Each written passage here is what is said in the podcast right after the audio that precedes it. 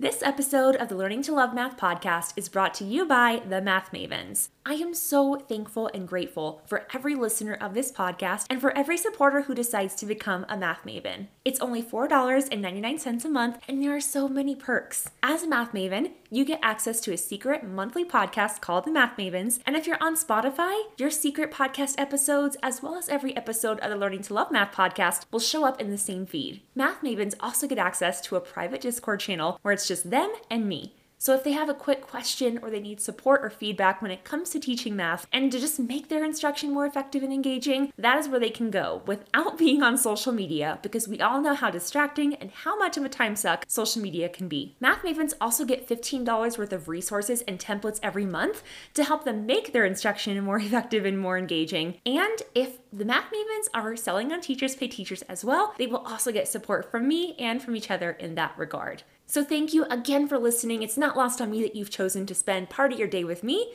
And if you're a math maven, thank you, thank you for supporting the show. It does cost money to be able to pay people to make the graphics and the branding look good, to make the episodes sound good, and to support the Math with Minis brand overall and our mission of making math teaching more fun and more doable for all the teachers we support. And then, in turn, making math more fun and enjoyable and helping students learn to love math by making math more fun. So, thank you all for all that you do. Now, on with the show.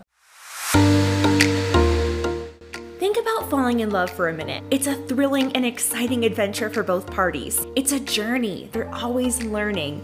I want for your students to fall in love with math, and I'd love it if I could help you learn to love math too. When we start from there, our math instruction automatically becomes more engaging, more relevant, more effective, and even more fun. And that's what we're all about here on the Learning to Love Math podcast. Hi, by the way, I'm Brittany. I'm a teacher, tutor, math learning coach, and the creator behind the Teachers Pay Teacher store, Math with Minis. In just two short years, I went from basically being math illiterate to having students make two years worth of gains with math in my classroom. With mindset, motivation, masterminding, and a little bit of coaching, we can make math magical for our students. Let's get on to today's episode. Welcome to the Learning to Love Math podcast.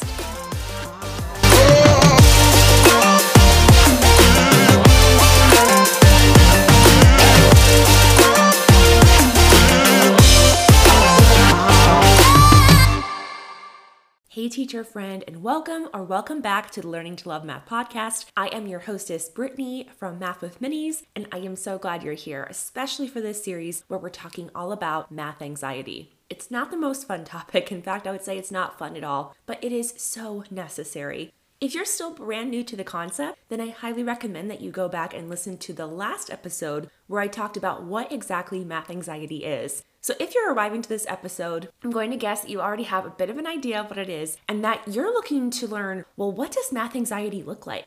Maybe you're wondering if you have it yourself, or maybe you've seen some behaviors and different routines in students that make you think maybe they're struggling with math anxiety too, or maybe both. Maybe you know a colleague who really struggles around teaching math and stresses out about their data when it comes to math. No matter what, I think it is so great that you want to know exactly what math anxiety looks like, that you want to know the symptoms of math anxiety so that you can be better prepared to help students, yourself, and your colleagues. So let's get into it. So basically, the effects or symptoms of math anxiety look a lot like any kind of anxiety. But that's not to diminish this because this is specifically triggered by having to do a certain performance task. But that's not to diminish this, because math anxiety is specifically triggered when someone has to do a math performance task, when they have to take a test, when they have to solve a problem, or maybe even just enter a discussion around math. Maybe even just the thought of having to do a math block stresses them out. And if so, then it's probably math anxiety. Although I will say, people with general anxiety tend to be, like myself, tend to be more easily triggered by things like math because it requires some kind of being vulnerable in front of other people. So there's a bit of the social anxiety aspect there. There's the whole idea of performance that we want to be good, and that stems from all kinds of childhood things and thinking. So, yeah, math anxiety is basically the response that we have to math that is feelings of anxiousness and helplessness, and like there's nothing we can do. I also want to say that obviously I'm not a medical professional, I'm not a psychiatrist, I'm not a psychologist. I always think it's really important to offer that disclaimer because I can only speak from my experience and my research and what I've found, and that's what I'm sharing with you too as far as the symptoms. So let's get into that. What do the symptoms look like? By the way, if you want to learn more about this, I did have a blog post that I just released that goes way more into depth I'll be sure to link that in the show notes for you as well. And if you're on Instagram, it'll be in my link tree. And if you're in my Facebook group, then you'll find it right there in the post. If you're not following me on Instagram yet, I would love to connect with you over there. My Instagram handle is math with minis. You can also come join our Facebook group at facebook.com forward slash groups forward slash math with minis if you want to join the conversation. Also, before I get too much into explaining, I have a cold, so I know my voice sounds a little funky. I'm trying to keep my energy up so it's not totally boring to listen to because I know it's hard when you hear someone just like flatline monotone. Um, but I'm doing my best, so I hope you stick with me because this content is really important. So let's talk about what math anxiety first looks like in students. So, in students, this might look like externally like low academic performance. Maybe they're not getting really good grades on their tests. Maybe they're just not super engaged during math lessons. Maybe they never participate in discussions. Maybe they're just not doing the work. And you might even notice that this can or this may or may not come with misbehavior. Maybe students specifically act out right before their math block, during their math block, or after it. And usually when they're doing this, it's either a way to escape or maybe to actually physically avoid having to even do math. So if you see students doing that, especially if you see certain behaviors that get them out of the classroom during a certain time of day, that's definitely something to track, document, and look out for.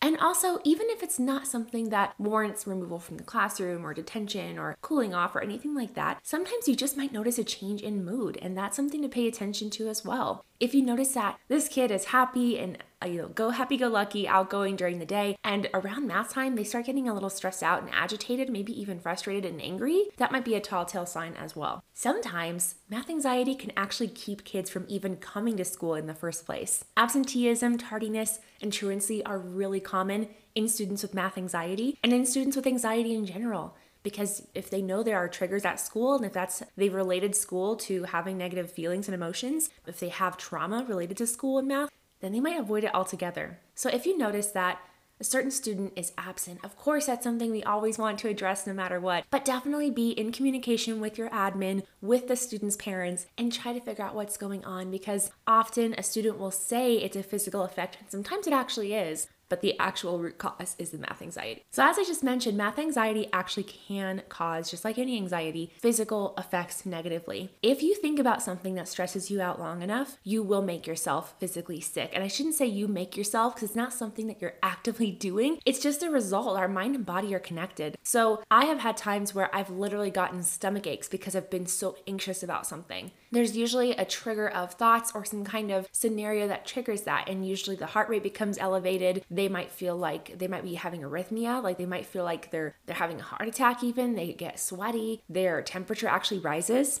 It's kind of amazing and incredible, but it does affect you physically. So make sure that you kind of keep an eye out for those physical effects and symptoms because that really affects kids too. And that could be something you can actually observe and note down as showing that they might have it because we never want to diagnose. We're teachers, right? We're not medical professionals, but we do want to write down these things when we notice them, even if it's that anecdotal advice and, or not anecdotal advice, even if it's anecdotal observation because that really will help medical professionals and mental health professionals when they're looking at it later if they get referred for something.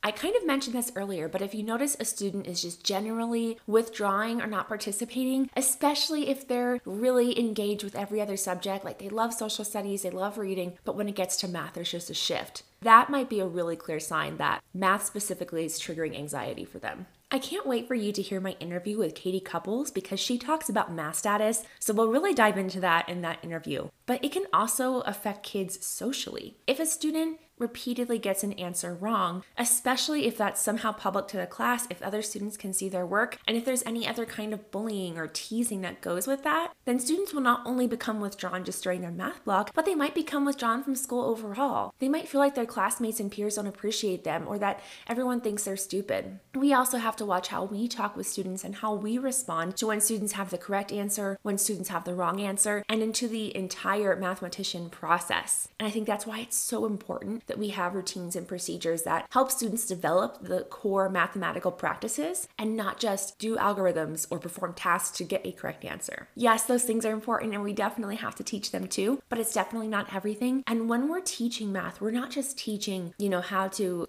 do long division, right? We're teaching students how to think and how we're teaching students how to do processes and think logically and argue, right? Like be able to use evidence to support an argument, which is such an amazing skill that really comes up in every discipline across their life. So, what we're doing is important, and I hope you know that, teacher, that the work we're doing is so, so important, and that I am just so grateful and thankful that you take time out of your day to listen to this podcast, to consider what you're hearing, and think about how you can apply it in your classroom. Now, let's talk about what math anxiety looks like in adults for a second, very briefly. If you've come across this episode, maybe through a Google search, you might have because you're wondering if you suffer from math anxiety yourself. Or maybe you have a friend, a family member, a student's parent, or a colleague, and you're either noticing these signs and thinking maybe they have math anxiety, or you just want to send them some resources and support. Either way, the symptoms are honestly very similar but it shows up a little bit differently in adults because we tend to, not always, but we tend to be more self aware when it comes to our emotions and our bodies and what we're feeling and what we're experiencing.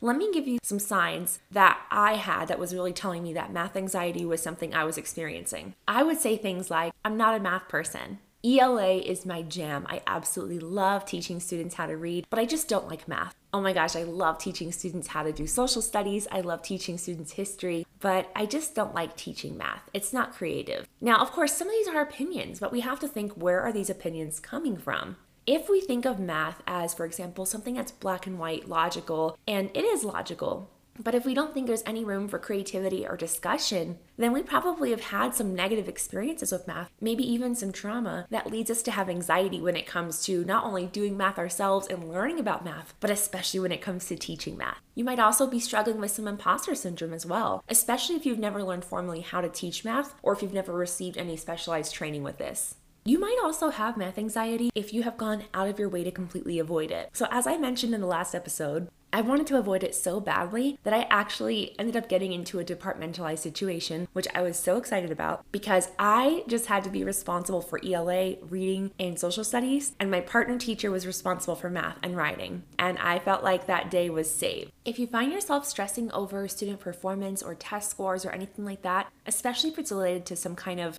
job performance or financial bonus, that might also be another sign you have math anxiety. You might even be to the point where you're not only avoiding math, but you're avoiding going to school as well. Maybe you're starting to feel physically sick and you're starting to call out more or just take every opportunity to get away from school. Or maybe it's even just making you not like your job and get to the point where you feel so overwhelmed and stressed because of all the other stressors we have that you're looking for other work just because you can't be a teacher of math anymore. That might be the extreme, but for some it's very real, and that's definitely where I was at a few years ago. And if that's where you are, I feel for you, and I want you to know that I am sending you virtual hugs, and I totally get it, and I really want to support and help you however I can. Definitely, if nothing else, check out the show notes for a blog post that has all kinds of scholarly articles and research to help you get the resources you need to make sure that it's actually math anxiety that we're talking here.